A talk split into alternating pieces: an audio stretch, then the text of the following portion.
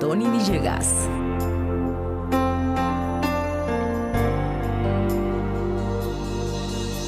Por años se dijo que un poco de desconfianza es bueno, pero eso es tan ilógico e incongruente como pensar que un poco de enfermedad hace bien.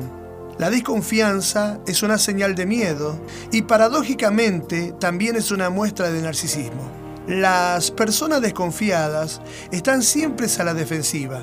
Ellos creen que todo el mundo oculta y atentará en algún momento contra ellos. Por esa razón, este tipo de personas no se entregan por completo absolutamente en nada. El desconfiado sufre emocional y afectivamente, porque está siempre a la defensiva.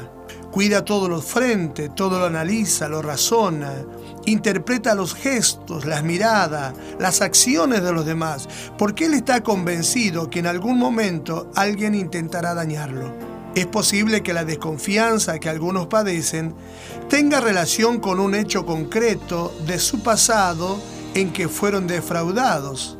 Pero vivir desconfiado de todo el mundo no hace bien. La palabra confiar es como una dosis de poder. Es un plus que otorga fuerza, pasión y dirección. La confianza es un elemento que necesita de otros recursos para nacer, proceder y expresarse. Esos recursos que giran alrededor de la confianza es el conocimiento gradual y un poco de lógica.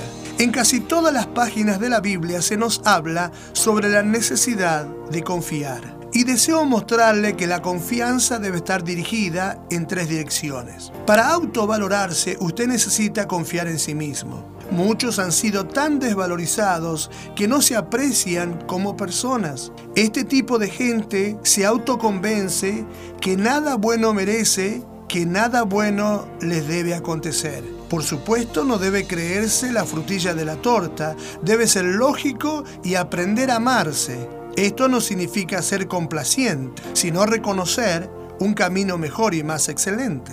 Para relacionarse, Efectivamente usted necesita confiar en la gente.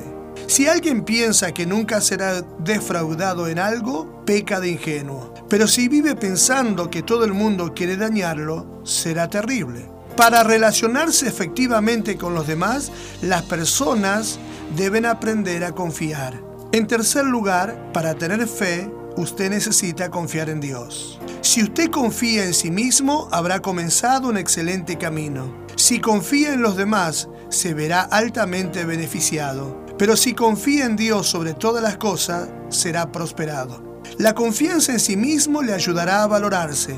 La confianza en el prójimo le ayudará a relacionarse, mientras que la confianza en Dios le ayudará a salvarse. Salmo 37, verso 3 y 5 dice, Confía en Dios, haz el bien, vivirás seguro y prosperarás en todo. Entrega en las manos de Dios todo lo que haces. Confía en Él y Él te ayudará. En cuanto a Dios, puedo decirle que Él no le ha fallado a nadie jamás. Y le diré que no solamente es fácil confiar en Dios, sino que además es necesario. Confiar en Dios hace la diferencia.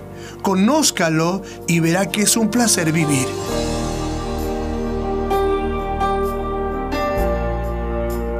www.tonyvillegas.org